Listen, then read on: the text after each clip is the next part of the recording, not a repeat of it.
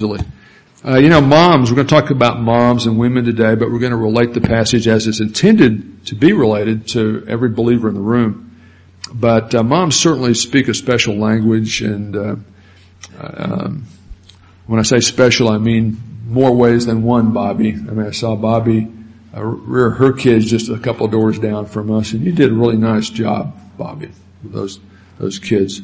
But uh, just to warm up your capacity for abstract thinking here on Mother's Day, uh, I've got the mom meaning of three key terms that they will use.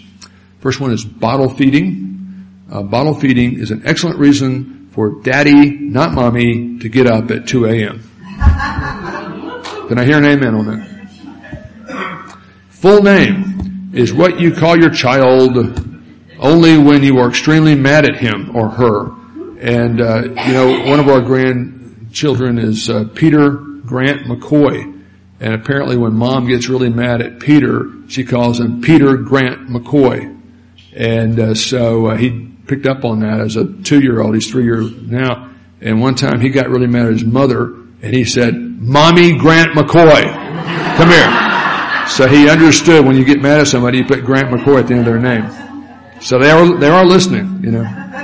And then show off is any child who in any area from sports to school is even slightly more talented than your kid. That's, that's a show off. Right? We all know that. And you also find out, um, you know, we've been blessed with seven grandkids now and, uh, our kids are all grown up and gone, but uh, you tend to think, uh, I know the Diggs know this, once they grow up and go to college and become great people, uh, you're not as attached to them. You're just as attached. And somebody said you're only as happy. And I make a distinction biblically between joy and happiness, but you're only as a parent, no matter what age you are and they are, right, Pam? You're only as happy as your least happy child. And, uh, that's just the way it works. Uh, never, never stops, but it's a terrific thing. We're going to be looking at the uh, the last part of the epilogue of the book of Proverbs as we look at uh, 31, 10 through 31 today. Uh, and in many ways, this is the most important part of the book.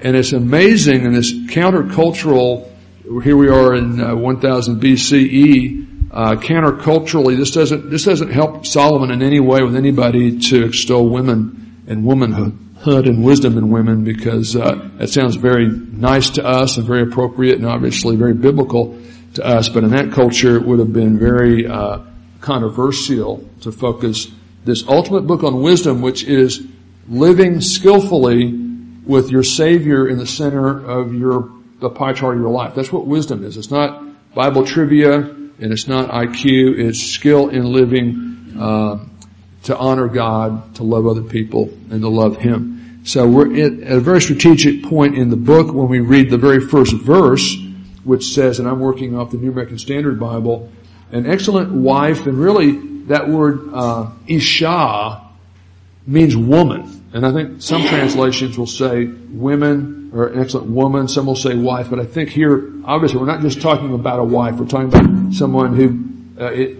could well be a wife in, in, in a sense that we're using this as an ideal. She's assumed to be a wife, but I think it's a much better translation to do it uh, in the more normal use of the term. Uh, an excellent woman who can find. That's a rhetorical question.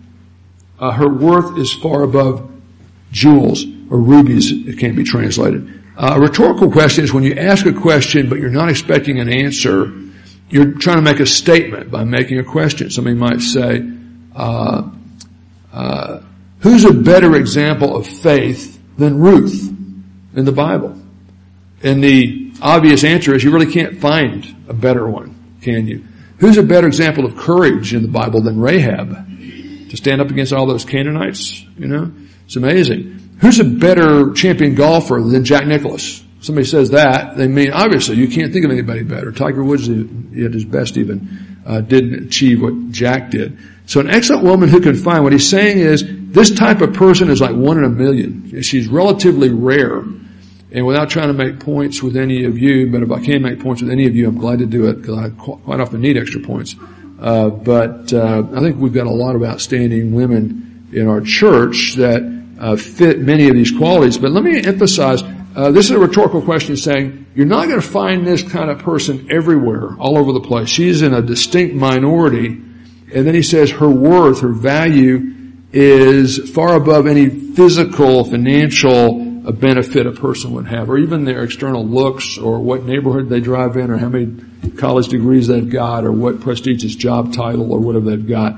We're looking at people's character, and this kind of person has unique greatness which isn't uh, common and never will be. So you might say this kind of person is extremely rare, and this kind of person is extremely worthwhile to her family, uh, her husband specifically, to her children specifically, to her community, to her church, uh, to everything she's involved in. She makes it a better thing because she's involved in it.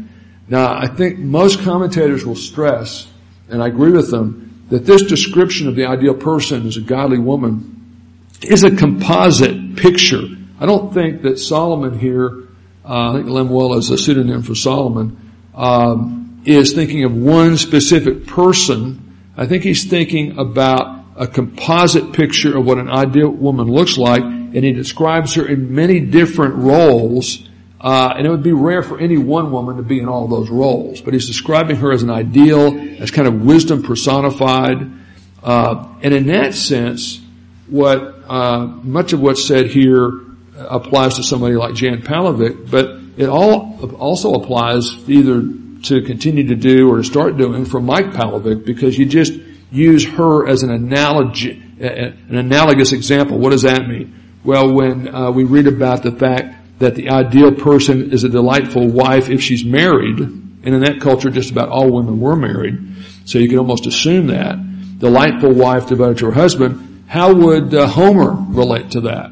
Well, that would mean he should appreciate his delightful wife who's devoted to him in his marriage, their marriage, but it really is saying he should be, uh, if it's possible for a man to be a delightful husband, and I'm pretty dutiful as a husband. I'm not sure I'm very delightful, but uh, by analogy, uh, the overlapping kind of roles that men and women play, described here from the feminine angle, would apply directly to all of us too if you followed that. Okay, so it's not just saying I'm going to describe what the ideal person looks like. It's a woman, and men can never become ideal people spiritually. We can in our analogous roles. So that's what I'm trying to say. Okay, so uh, yeah, we've got verse ten, which is kind of like an umbrella this person is extremely rare, extremely beneficial uh, as a witness, as a mother, as a wife, etc. And then it breaks down into who she is and how she should be seen. Okay, she's a delightful wife if she's married. She's a dependable individual in all kinds of different areas. She's a devoted mother if she's had the joy of having children. And she's a devout believer. That's who she is. And that's who God wants me to be. Not a de- delightful wife, but a husband, dependable, father, devout believer. So these all relate to all of us. And then how she should be seen by her family. And one cool thing about Mother's Day is it emphasizes we need to preach at our mothers. Just reminds us. Uh, my mother, you know, used to joking around when I was a kid. She'd throw the card at me, being funny. Again, see, she's she's funny, like I'm funny, not very funny. But I, I get her humor. She said, if you got a, if you, if you need a national holiday to tell you to appreciate me, and I don't need it, you know, she's kidding, of course, as we were going to Golden Corral. Um, uh, so how she should be seen by her family and by DVP, Divine Viewpoint Believers. The world may denigrate motherhood. They may think uh, the baby in the womb is just kind of a, a parasite that can be done with uh, at your whim. But uh, those of us who understand the uh, the sanctity of life and the idea of uh, the image of God, the imago Dei in every individual, no matter what co- color, country, culture, regardless of physical challenges or uh, socioeconomic level, uh, we should appreciate uh, godly mothers, godly, righteous, wise mothers. Okay, so that's kind of the a survey of the passage. Now let's look at uh, who she is in her character. And what I've done here, uh, I'm not going to go verse by verse like I normally do. I, I've broken this section, who she is in her character, down into four areas, as I've said just a moment ago. If she's married, she's a delightful wife devoted to her husband in marriage. Uh, she's a dependable individual and a willing worker in all kinds of areas, not just at church events, not just at work, if she works outside the home, not just at home, which is where her heart will always be.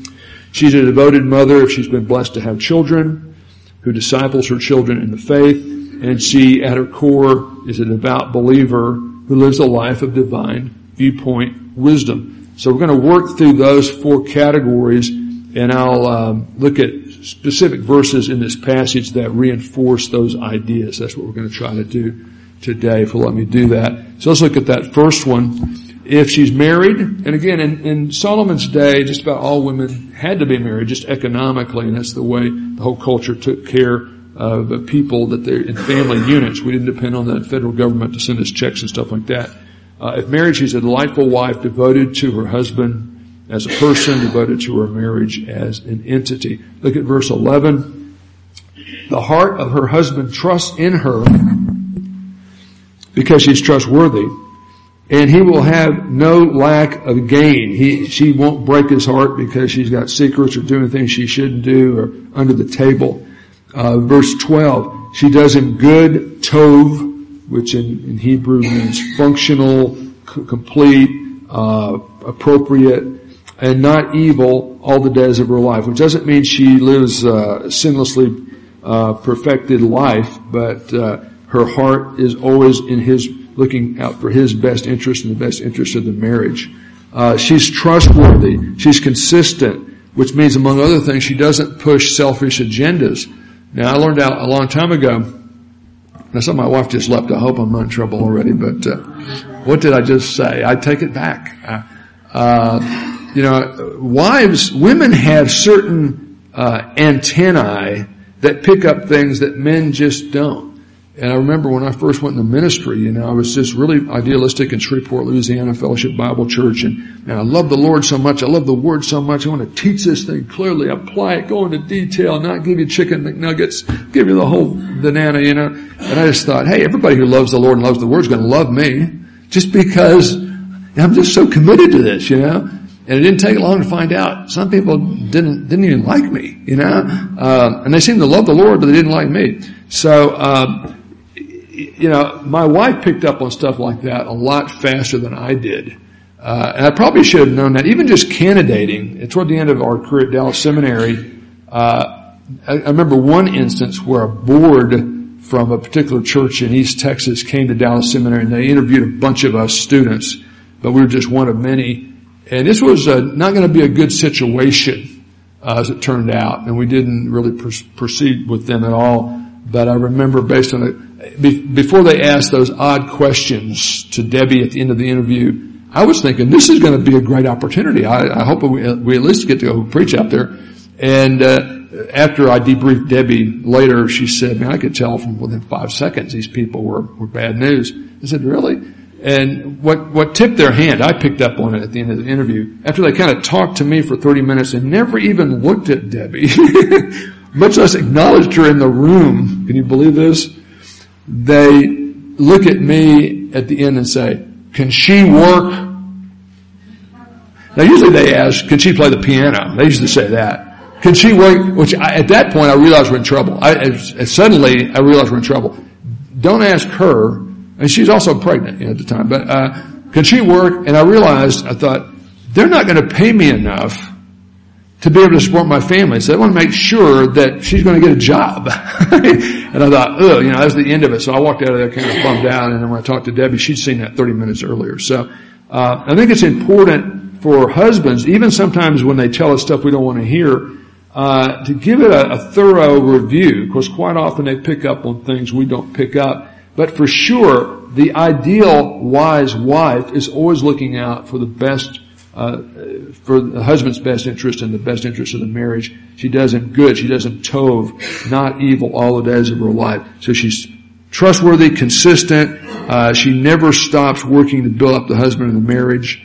And uh, Dr. Willard Harley, one of the best uh, books you can read for your marriage, like uh, we change the oil in our car like every 5,000 miles, right? I guess if you get synthetic oil, you can go what, longer than that, you know. So if you're around here much, it's like being on synthetic oil. You probably you don't have to go uh, change the, oil as much. But uh, uh, Dr. Willard Harley wrote his needs, her needs, and And I, I love the, uh, the Love and Respect series. It's fantastic. It's first rate. But, uh, my first love on that area is love, is, uh, His Needs, Her Needs by Harley. Now how are you going to remember that, Natalie? Think about this. You guys are going to get on a motorcycle and go into a beautiful, uh, romantic, uh, encounter down the road after a nice meal and you're on a motorcycle. Picture that. And, uh, you're not driving, okay? You're not, you're, you're in the back, okay? but you're on a Harley Davidson motorcycle. So that's Dr. Willard Harley. Now you remember Dr. Harley and his needs, her needs, the name of the book. And he talks about the fact that women, uh, righteous women really get what marriage is involved, it really involves a lot more than men do. We kind of kind of figure it out by experience. The pastor debriefs us in the premarital counseling and he describes it for them. But until they actually get into it and realize it's not a 50-50 proposition, it's a 100%, 100% position. And I always thought like if you put God at the top of the pyramid and the husband's at one corner, wives at another corner, as long as you guys are growing spiritually, you're going to be closer to God, you're going to be growing closer to one another. Uh, I think a lot of Christian wives get frustrated with their husbands when they see no movement at all spiritually. Uh, I think women tend to have a more sensitive spirituality than men do as a general rule. And I am a man. I've got XY chromosomes, so I'm not anti-man when I say that. Uh, so I don't think wives expect us to have all the spiritual sensitivity they've got in every area.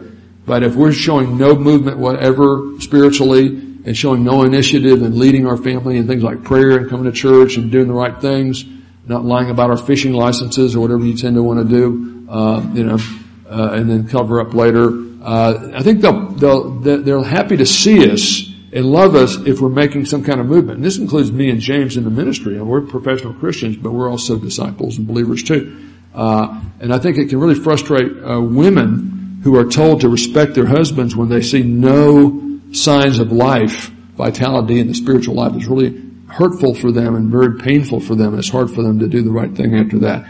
So please be aware of that, husbands. It's important. A lot of reasons you're doing the right thing. Uh, Harley in his book talks about five things that typically husbands need and really crave in a marriage and five things that wives typically need and crave in a marriage.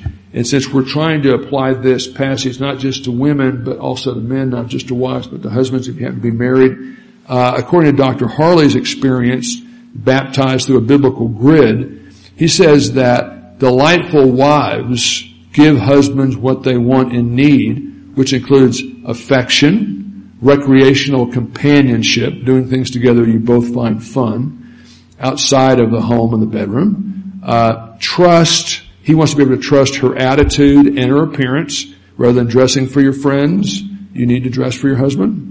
If I'm a male chauvinist pig, I'm going down fighting on that one because it's true.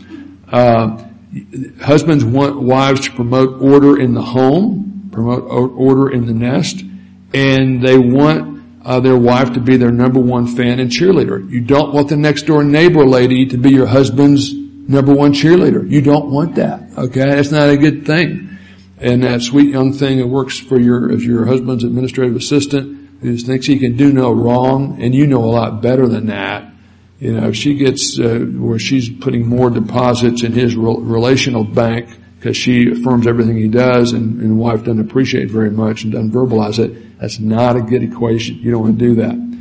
Now, wives, let's flip it around. A delightful husband, according to this Christian psychologist, uh, says that wives also need affirmation. And he says, in order to affirm your wife, you got to find out the kind of things that are important to them, to her, not to them, just one at a time. Uh, and makes the things that are important to your to your wife really important to you. Like maybe it's going to a movie, maybe it's going to uh, a museum, maybe it's uh, uh, you know we're pretty boring. I mean, uh, whether I want to go to Walmart or not, I pretty much follow her around Walmart because in the back of my mind I'm thinking she really wants me to be there, which I could be wrong on that. Uh, and we probably need to talk later about that.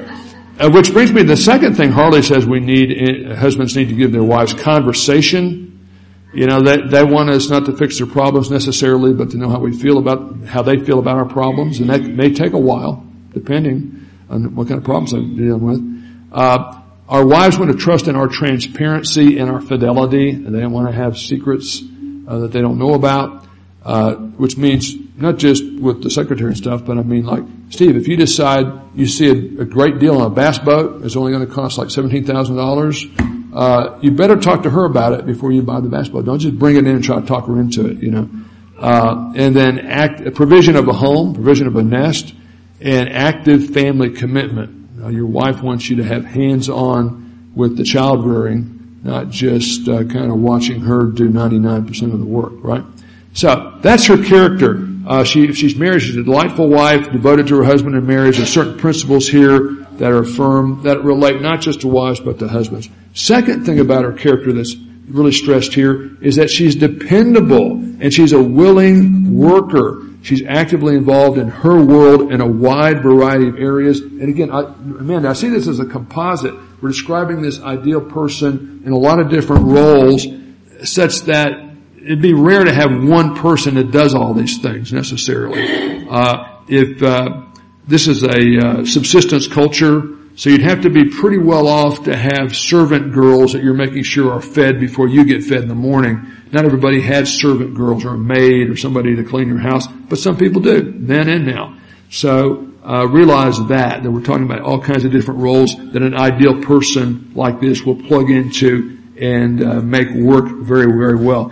Look at verses 13 through uh, 19. Uh, she looks for wool and flax. She works with the her hands with delight. She is able to make her own clothing, which doesn't mean that if you're not making your own clothing and or you don't look like you just got off a stagecoach, you can't be spiritual. You know, some people don't mow their grass anymore. I'm, I'm personally, I'm going to be pushing that lawnmower as long as I can walk because I enjoy it. It's therapy. It's one thing I do every week that nobody complains about and actually has a beginning, middle, and an end. Nothing I do ever has a beginning, middle, and an end. It just goes on forever. So I'm, I'm happy to mow grass if the thing will start. If it doesn't start, I can't fix stuff, so I got to get Jack Smith to make it start for me. But uh, yeah, this doesn't mean you've got to make your own clothes, but it does mean you need to be a good shopper. So shopping is in the Bible. It's going to say several things here that say that this ideal person is a good shopper, and she gets good quality stuff, but she also makes sure she gets a good deal on it. Uh, she's like a merchant ship. Now some of you think, yeah, like a merchant ship. Yeah, no, it doesn't mean that. It means she's willing. Uh, and I kind of do this in my family. I'm so cheap, I don't buy scotch tape, you know, at a Dollar Tree until I go to the dollar store to make sure there's not, you know, a little bit different. But uh, Debbie's really good at that, and less less to an extreme. She's good. At, she's a very good bargain hunter, uh, and so she's willing to go all the way to you know South Duncan to get a better deal at uh, the grocery store there, as opposed to buying all your stuff at Walmart necessarily.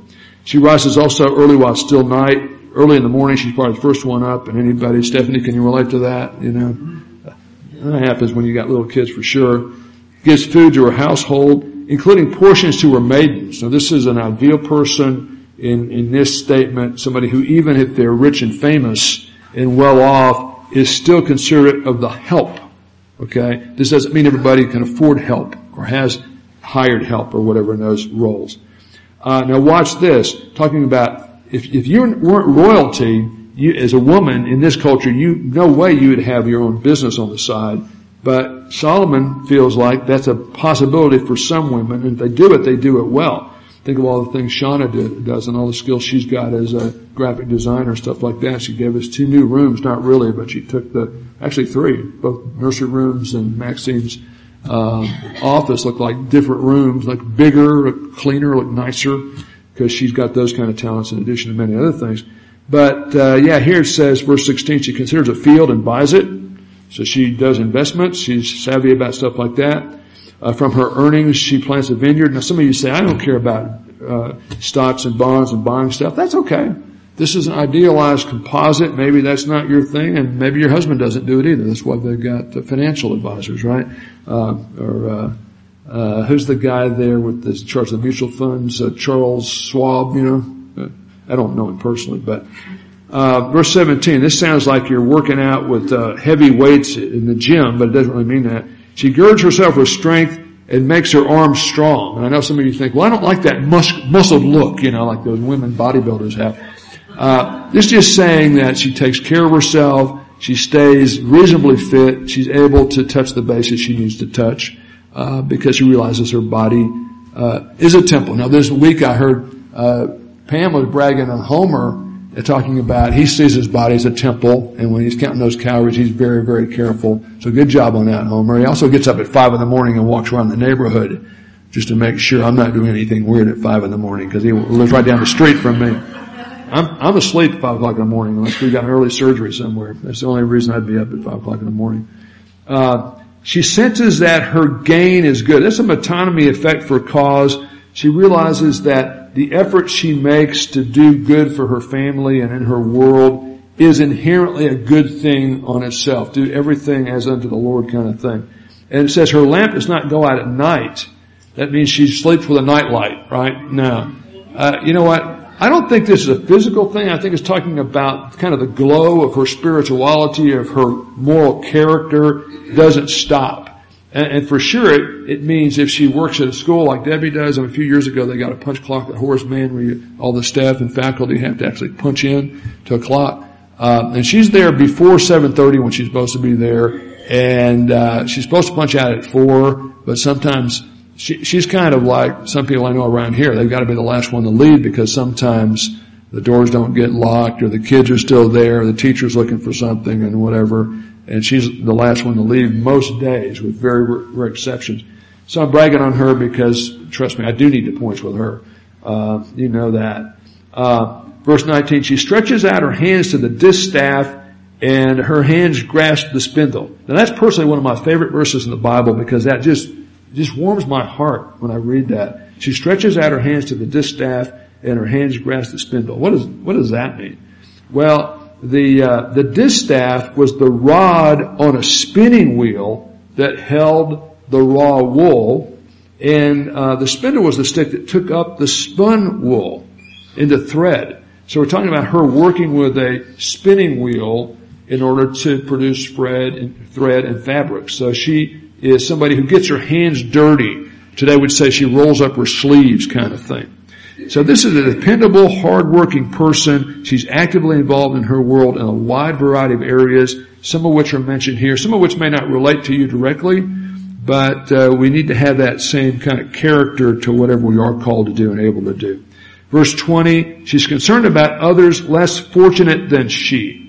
Verse 20, this is really important, and you see this in women more than men. A lot of times we're kind of uh, harder hearted, but uh, really godly women, regardless of their social economic status, even if they've got a lot of money and a lot of prerogatives, are concerned about people less well off than she is. She extends, extends her hands to the poor, and she stretches out her hands to the needy. And you think about, uh, I don't know, kindred community, working with widows. You think about uh, Link One Mentors dealing with, head, headed by a woman, uh, Carol Wanzer, that takes care, tries to meet some needs with kids that aren't necessarily getting, in most cases, the fatherhood they need at home. Some cases it's bad mothers. Uh, you think about, uh, I jotted something else here, Gabriel's house. Uh, you know, Bonnie and Carla were kind of the catalyst for that for many years. Uh, you think of Spokes for Hope. Uh, you think of Salvation Army at an international level. Uh, a lot of great women have been at the heart of those organizations and in, in many other, other ways too. I mean, think of several people I'm looking at right now that have seen uh, particular needs for people in the church that men probably wouldn't have noticed and they've taken the initiative to kind of help with that, which is a beautiful thing. It's exactly the way it should work. I think too often people see something that needs to be done and they drop it on James' desk or my desk and now because I got a passion for it, I'm supposed to have a passion for it and I admit it's a need, but it's a little bit like what happened with the apostles in Acts 6. Remember we had a problem with the food distribution for the widows, and some of the people saw that and said, apostles, you gotta fix it. You gotta stop everything and you do it. And they said, you know, we need to do that as a group, but we can't do that. We're doing these other things that are also important and we're already committed to. So let's figure out some people, and that's where you get the first deacons in Acts 6. There's a legitimate need there, but rather than making the apostles do that specific thing, specific thing, they organized so that the, the deacons in that case actually took care of the need. So uh, I love it when that happens, and I think this church is extremely generous when people see legitimate needs that need to be met. I'm talking about physical needs, okay, financial needs that are legitimate, need to be met, uh, that the elders may not know about, but once we get uh, informed about them, I think we pray about it, but I think this group has been very, very generous with those kind of things. But we're not necessarily the ones that actually carry the ball over the goal line. Quite often it's the person that sees it and is passionate about it who needs to be the facilitator. And uh, we'll help with uh, some of the other uh, wherewithal behind all of that, right? Uh, so she's concerned about people less well off than she is. Doesn't look down her nose at people who don't have as big a house or nice a car or nice as clothes as she does. Uh, here's one of my favorites, verse 22. She dress, dresses attractively and appropriately. Uh, she makes coverings for herself, which again, most of us probably don't have time to make our own clothes.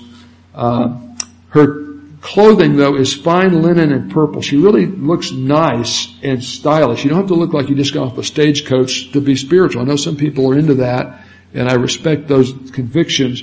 But I, I, think it does us more harm than good. People tend to, in the culture, think we're weird enough as it is without us kind of going, you know, making a big deal about stuff that doesn't matter. Uh, I've, I've, bragged about the ladies at TBF. I, I, think we've got a tremendous group of women here uh, that are stylish and attractive in a very positive way, but they you know they they don't push the the envelope there. Uh, I remember you know as a part time teacher at Cameron. Uh, and I think I got a, I think I actually got a promotion because they've been calling me an adjunct instructor and now one of my, uh, uh, PAFs for next fall called me a temporary assistant professor, which actually in academic circles is really actually kind of a big deal. But I don't get, make any more money, but it's a more prestigious title. So I'm an assistant, a temporary assistant professor. But I remember several years ago now at, at Cameron, I teach this eight o'clock speech class in the mornings and Tuesdays and Thursdays. I remember one semester, I'm not looking for this, but I remember one semester, like the first day of class, everybody got up and they left and I was doing my notes and I looked up and I noticed all these gals, this when they had the bare midriff look, you know, for a while there, they didn't wear anything around here and then they started getting tattoos on the back and I, I went, I mean, every girl in this room, you know, doesn't have anything in the middle, and on the back she's got these elaborate tattoos. They may mean something to gang members, or I don't know, but uh, as a joke, I'm not saying they're all gang members. Uh, and I thought, what is the, uh, and that's kind of pushing the envelope there. I mean, what is the, uh, the dress code around here? And it's, nobody seems to know if we have a dress code at Cameron University, and, and they've got rules for everything else, trust me. I mean, just unbelievable books full of rules and stuff. And I, I don't think they've got a dress code. But uh, it was funny because that was a problem for like two semesters. I thought kind of getting too far beyond. And trust me, our director Susan Camp is just like most of you ladies. I mean, just really, really a nice person, attractive, very stylish, but she didn't push that envelope at all.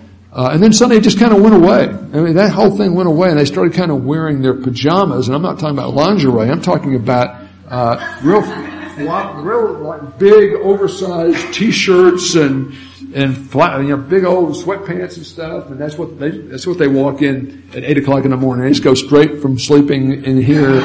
So it covers everything up, you know, so it's not a problem. But, uh, I do think it's important for, uh, uh, as much as possible, you know, as the old Puritan preacher said, you know, ladies, if the barn needs painting, you better paint it, you know. And I think that Christian women can look stylish and attractive without pushing the envelope there, if you know what I mean. I think you probably do. Uh, she has a great business sense. Look at verse 24. Uh, she makes linen garments, sells them, and supplies belts to the tradesmen. Tradesmen. Now, this reminds me of my daughter-in-law, Candace. You know, we got Jamie and Kristen, and then Jonathan, the old second son, the younger son, and his uh, wife, Candace. And for some reason, they weren't busy enough with two sets of twins. Actually, this is before they, was this before they had twins they started Lovewell, or right after the first set came? Between them, yeah.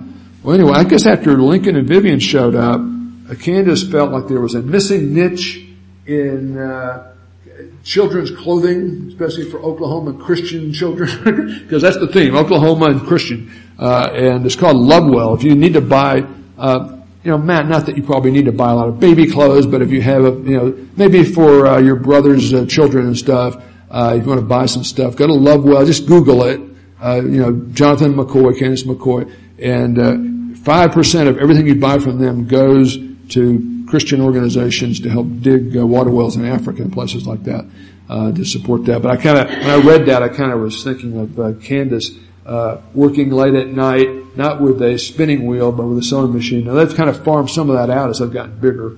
but she still does a lot of a lot of that hands-on stuff for sure. So this is a dependable uh, individual who's a hard worker, not lazy. Uh, notice she invests her money wisely. Go back to 16.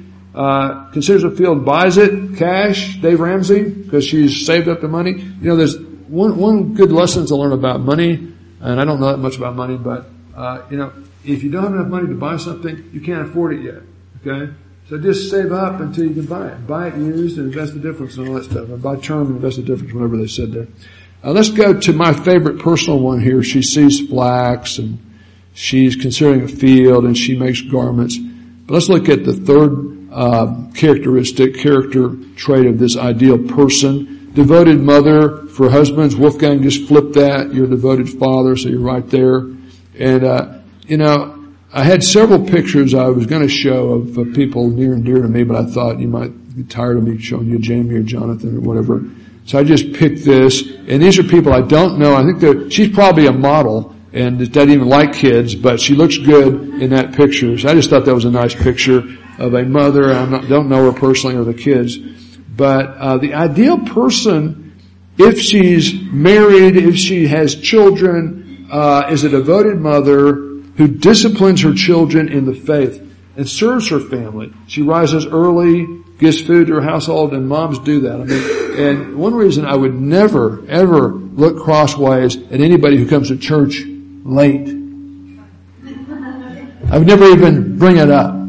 Is because, especially if you have kids, this is the way, I mean, I, you know, I'm a preacher, so I leave an hour before my family arrives for church, so I gotta be up here, but I know that uh, watching Christian families that I know of, you know, I mean, in most cases, dad doesn't participate much on Sunday mornings to get the kids ready. I mean, you may be an exception. Okay, I don't, I don't know you yet. You may be a great exception. And Tommy, I know you were probably not an exception to that, but uh, uh, you know, I mean, you know, in most Christian families, mom gets up first on Sunday morning, you know, paddles around, gets the breakfast going, wakes up the kids. Uh, you know, somebody asked Debbie, do you ever wake up grumpy? And she said, no, I usually let him sleep. You know, I remember that. But, uh, and some Sunday morning she has to convince me to come to church. No, I'm kidding. But, uh, I'm, I'm, I'm happy to be here. Uh, but yeah, most Christian women that get up, they're the first ones up. Krista, I know you're nodding your head. You're probably the first one up. Now, you, you may be out slopping the hogs, uh, Robbie, you know, at three in the morning. I don't know. But if you're going to sleep in and you're a Christian man, it's probably going to be Sunday and you got to come to church at 9.30. Oh my goodness. Terrible. But, you know, you know what I mean. The women get up early, they prepare breakfast, they wake up the kid, they have to wash the kid, change the diaper, get them clean, feed them the food, uh, change their clothes after they get their food, their clothing dirty because they just ate breakfast, and then wake up the husband, make sure he's able to come in and, and participate a little bit. So, um, you know, just showing up at all if you've got kids is an amazing thing. But if you're on time, if you're on time or early, you get extra points for that. I appreciate that, but not everybody can do that. But uh, yeah, I mean, she's uh, she's serving her family. Verse fifteen. She doesn't fear older age because it's not about her looks or her appearance. It's about her relationship with God and other people, and that doesn't change as you get older, as your hair falls out. For men, for me anyway because uh, she's prepared for the future, both physically and, and spiritually. Verse 21, she's not afraid uh, of the snow for her household, for difficulties that come. All her household uh, are clothed with scar- scarlet. They've got plenty to wear, and that she's uh, you know provided well for them and done some long range planning. So uh, no matter what happens, she's kind of got a plan, and plus she's got, as uh, Proverbs 11 says, when when the whirlwind passes, the, when the tornado goes by, the wicked are no more. They lose everything but the righteous have an everlasting foundation. So as a believer, she's got that going for her as well. Uh, she uh, doesn't fear older age because she's prepared for the future, uh, and she has family uh, at the very core of her self-concept. You know, she's a believer who is primarily a wife and a mother if she's married, if she has children. She looks well uh, excellently to the ways of her household and she doesn't eat the bread of idleness and it just never stops for, for a great wife and a mother. I mean, the work never stops. A mother's work is never done or a woman's work is never done. That old saying, I guess it's a sexist thing now to say that, but it's still very, very true. So she's a delightful wife if married. She's dependable, hardworking, devoted as mom, And at the core of who she really is, family is at the very center of who she is, but her, her being is all about being a believer in Yahweh, the God of Abraham, Isaac, and Jacob, the God and Father of our Lord Jesus Christ. Uh, and she lives a life of divine viewpoint wisdom, not perfect, sinless imperfection, but a righteous direction. Uh, she's aware of and responds to God's presence in every area of her life. Uh, talking about sensing that her gain is tov, that her efforts are good. She's doing all the things she does, not just so her kids and her husbands will tell her how, her husband will tell her how great she is, but to the glory of God. And so if they notice and they should, that's great, but if they don't, it doesn't matter because she's committed to them for other reasons just uh, beyond just getting warm fuzzies from them. She looks forward to the future, growing in wisdom, and ultimately going to heaven. Look at verse 25. Strength and dignity are her clothing. We talked about her wearing fancy clothes and stuff, and not all of us, you know, I'm not a big uh, clothes horse either. Uh, if you look at me when I'm off duty, I'm pretty sloppy. Uh, not too much, but a little bit. Uh, but sometimes people can't recognize me at Walmart, okay? So that's not good. Uh, put that ball cap on, put those sweatpants on, I look good, man. Uh, nobody knows who I am. Strength and dignity are her clothing and she smiles at the future. And you smile at the future when you get older and, and, and uh, less flexible and uh, everything starts hurting. Uh, ultimately because you look at something beyond here and now for sure. And, you know, sometimes people will say, the religion textbook we, we studied there, uh, Anthony, you know, at, at Cameron and the World Religions kind of says, well, Judaism never really believed in life after death and this and that. But, you know, that's, I think that's a bad synthesis of what the Old Testament talks about. You've got a lot of specific descriptions of life after death and heaven. And one of my favorite is in Psalm 73.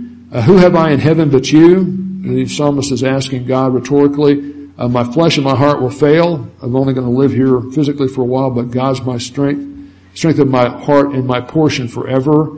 And this is Old Testament. I get that. But if the pulpit represents the life of Jesus, including his death and resurrection, here's the Old Testament believers. They're looking forward to, their faith is directed toward a promised Messiah, Savior, who's going to take care of the sin problem as the Lamb of God. We're the New Testament side of the equation now. We're looking back at provided Savior and promised return. So you're always living by faith, but we've got faith in a provided Savior. The Old Testament folks were looking forward to the Savior. Well, how would they know who it was, Anthony? Well, Anthony, I could know who it was because when you look at dozens and dozens of Old Testament prophecies, you get a very explicit picture of who Jesus would be and who he was, in fact.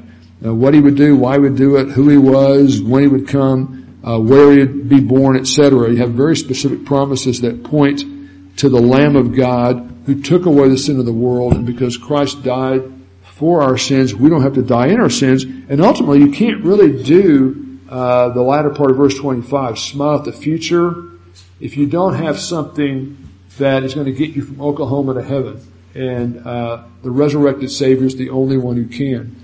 Uh, the Bible says, "For by grace are we saved." Grace means unmerited favor. You don't earn it. You don't deserve it. For by grace are we saved through faith, not of ourselves. It's the gift of God, not of works. We're going to go to. We're planning on going to Mexico in three weeks to go to a culture that's been told if they're religious enough, they can earn their way to heaven based on one organization that's big down there religiously. It's the exact same kind of premise that the Jews in Jesus' day believed. They believed that there were good enough Jews, kind of like the Pharisees, they could earn their way to heaven. And the Bible says there's none righteous, no, not one. God doesn't grade on a curve. Uh, he grades on an absolute scale, ultimately based on the cross.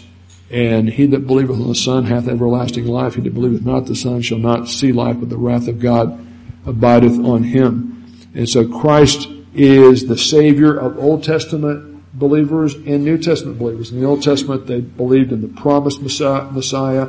We believe in the provided Messiah.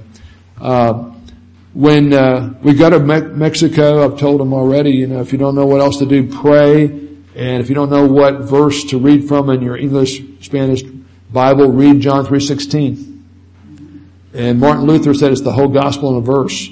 And so when the Jehovah's Witnesses or Mormons come to your house, you can just deflect everything they throw at you because whatever they're studying at the Kingdom Hall this week, they'll throw five or six things at you. But to me, it's my porch. I'm going to be very friendly, but I'm going to say, hey, I don't want to talk about Ezekiel 38 and 39. I, I know about that passage. I could talk about it, but that's what they're reading in their magazine that week. I'm going to say to, which, which I actually said to one Jehovah's Witness once, I said, uh, what must they do to be saved? And I knew that was Acts 16:30, and I thought, as soon as I said that, I thought, oops, they've got a program answer for that. So I shouldn't asked it that way.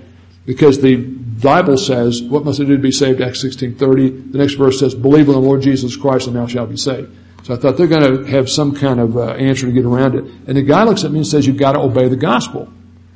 And you know what? A lot of lay people would hear that and then say, oh, have, good, great, that's what we believe too. Have a nice day. And then they'd get on the phone and say, hey, Pastor Brad, you warned us about the Jehovah's Witnesses. They believe just like we do. What do you mean? Ask them how to be saved. They said, obey the gospel. And, but see, I've been, I'm a theologian. Me and James, James now has a master's degree, so we're going to have to call him Master James or MJ for short.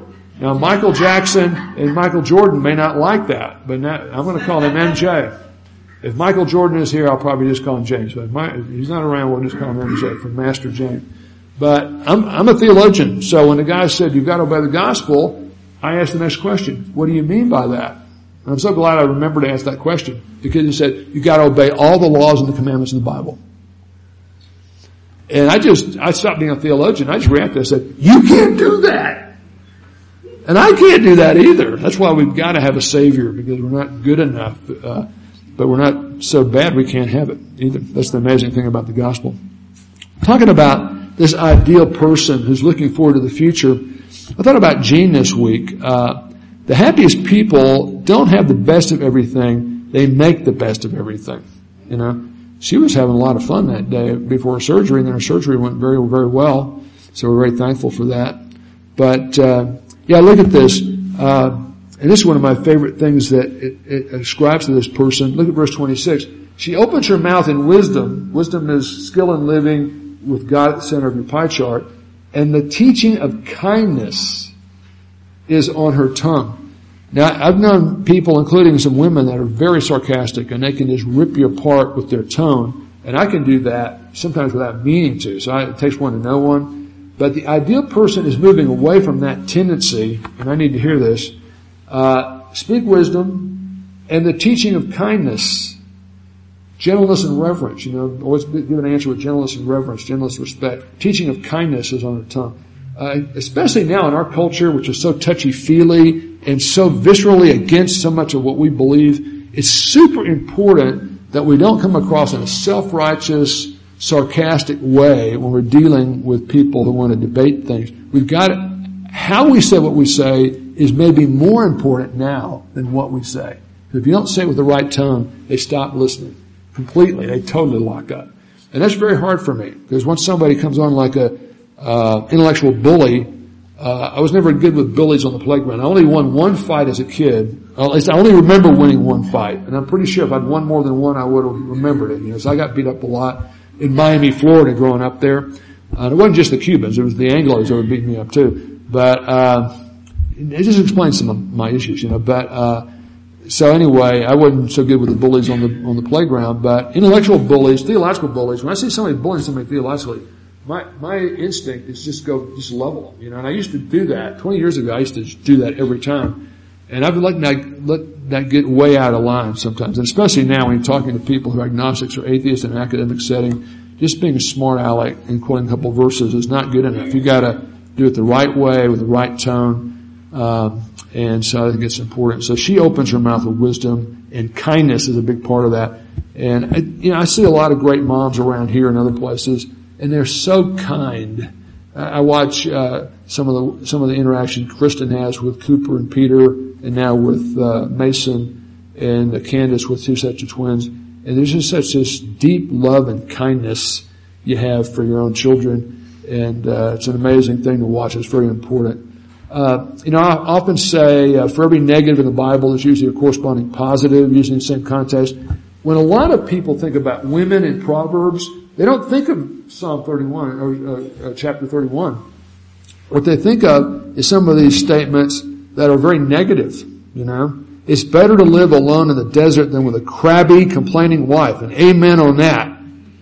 But those are the kind of verses that come out. It sounds like he's targeting women, like uh, but again, the analogy relates to Jeff as much as it does to Sonia. It's better to live alone in the desert than with a crabby, complaining husband. Can I hear an amen for that? All you wives? Is that true? Yeah. And a lot of times, like Gary Smalley used to say, he stood on this metal platform. He would say, you know, we men, uh, we kind of make fun of each other all the time. We're kind of used to that in sports and other things where we kind of are trash talking each other. So we men on that metal platform, we might say something to our wives that we feel like and he would drop a little pebble and it would hit that metal platform, which was hollow, and he's going to go dink. And we'd say something sarcastic to our wives trying to be funny. And to us, it's just like, dink, no big deal. But it sounded to them quite often, our wives, he got like a 10 pound weight and dropped it. Boom! You know, and a lot of times you find out there's certain areas you can talk to, to touch on with your wife that just you got to be really careful going there at all, or just maybe it's better not to go at all. Just let the Holy Spirit convict them about something like that. If you say anything, you can just really rend their hearts. You don't want to do that. It takes a long time for them to, to deal with that. So those kind of statements there, you guys are wise enough readers of Proverbs know, now to know that's not picking out women to pick on. It's, it's ta- using them as an example, as a man's point of view as he writes most of the book, but it relates to husbands just as much. Um, 27, 15, 16, a continuing dripping on a very rainy day and a contentious woman are alike. Whoever restrains her restrains the wind and grasps oil with his right hand. It's not easy. You can't do it. You can't do a direct frontal assault on that. God's got to do it through the Spirit. But the same thing would be true for Joe. I mean, I'm sure Michelle would say a continual dripping on a very rainy day and a contentious Joe Frank. Uh, Frank's just alike, you know. Not that you would ever do that, but uh, I do have some video, so I want to talk to you about. Um, yeah, the teaching of kindness you know, one of the most serious sins for Christians is sins of the tongue, not lying, but, uh, you know, tone and even slander and flattery. These are sins that most Christians tolerate. Slander is when you're saying negative things about someone behind their back you'd never say to their face. Flatter, and, and, and most of us say, yes, slander is a bad thing. We shouldn't do that, but we, we all tend to do that a little bit sometimes. But flattery is when you're saying positive things about somebody to their face. I'm saying something, oh Jan, it was so great, it's so wonderful that you did that. I love that, Jan, you're such a great person, you're so strong here, here, and there. And as soon as she's gone, you know, I say, uh, you know, I hope she believed that because I, you know, it's always like, yeah, when you're saying positive things to others to their face you don't really mean, that's flattery. It's okay to have a sincere appreciation. David, you better appreciate your wife. Not just on Mother's Day but every day. She's the mother of your children, man. She's your biggest fan. She's your cheerleader, okay? You gotta love that, that lady. An amazing person. But sometimes we as Christians will say things positively to people we'd never say behind their back because we don't really believe it. And we are kind of buttering them up. So I think that's an important distinction to make. Alright, who is this person? She kind of looks like that. Yeah, that's my wife's high school graduation picture. You will not see my high school graduation picture because I look like a nerd. But uh, she's a delightful wife, dependable, hard worker, devoted mother, devout believer. Uh, and what should be our reaction to her? She needs to be appreciated and affirmed. Look at that, and we'll close. Her children, Jack, you doing this on a regular basis? Her children rise up and bless her. You need to verbalize how much you appreciate your mom, not just on Mother's Day, on a regular basis. Her husband, James, uh, he praises her too, saying, many daughters have done nobly, but you excel them all. You're my favorite. Uh, Debbie's definitely my favorite woman in the world. Uh, Raquel Welch, back in her heyday, was number two, but that's just a long time ago. I really liked Raquel Welch, you know, many years ago. I thought she was really, really cool. Uh, Charm is deceitful and beauty is vain. It's all going to go away, slowly but surely. But a woman who fears the Lord, who has a reverential awe for God as a believer, so she orders her life around that relationship, shall be praised uh, by God and by all divine viewpoint believers because they don't appreciate her. Even whether she's 80 or 18, it doesn't matter.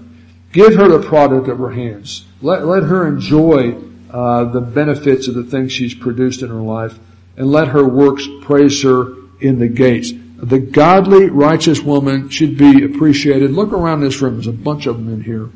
And uh, don't let Mother's Day be the one time a, a year uh, that you do that. Okay, let's have a word of prayer. Father, help us to take this uh, blessing of having wonderful women in our lives, especially our wives and our mothers, uh, for granted, and I know I tend to definitely tend to do that too often. Uh, help us also to read this passage and realize, even though it personifies uh, the ideal person as a female and describes her possible roles and functions, this speaks uh, to Homer directly, just as much to Pam, uh, to Ron, just as much as to Julie, to Brad, just as much as Debbie. And uh, I do pray you'd encourage our godly women in this room that they're doing the right thing by centering on their love for you and loving their husbands and loving their their families and and uh, loving the people around them and loving their church and being positive change agents. I'm so thankful for some of the things that uh, Carol Wanger does in our community or Jan Palovic does. Uh, uh, that Gabriel's house, uh, Carla for so many years was integrally involved in that uh, and so many other things. I'm thankful for the way that uh, people like Sonia step up, Pam Cox, uh, very caring, concerned, TBF are very sensitive to especially some of the uh, issues that ladies feel and deal with. Carolyn Howard, uh, and uh, so thank you, thank you, Father, for those who use their skills and talents, whether they're male or female, to help other people in practical ways under the radar know, Jack Smith is very good at, Deborah Smith's very good at picking up things that uh, James or I either wouldn't see or be aware of, or if we did, I couldn't do. James could probably do it, but he's busy too. And so I thank you that uh, you make a lot of people here uh, active agents of kind of the principles behind this passage. And thank you for David Yeager for putting up with a pastor that constantly breaks the uh, the sound system here. But we thank you for each one who's here. We do know a lot of our folks are traveling or have traveled to be with their moms out of town. We're thankful they've got the aptitude to do that and the ability to do that. I think especially of uh, Andrew and Savannah in the Tyler, Texas area for a very, very special 80th birthday for his grandmother. And I pray that that's going well and is especially a big blessing for her today. And again, Father, we thank you for uh, the privilege we've had to be together studying your word now. In Christ's name we pray. Amen.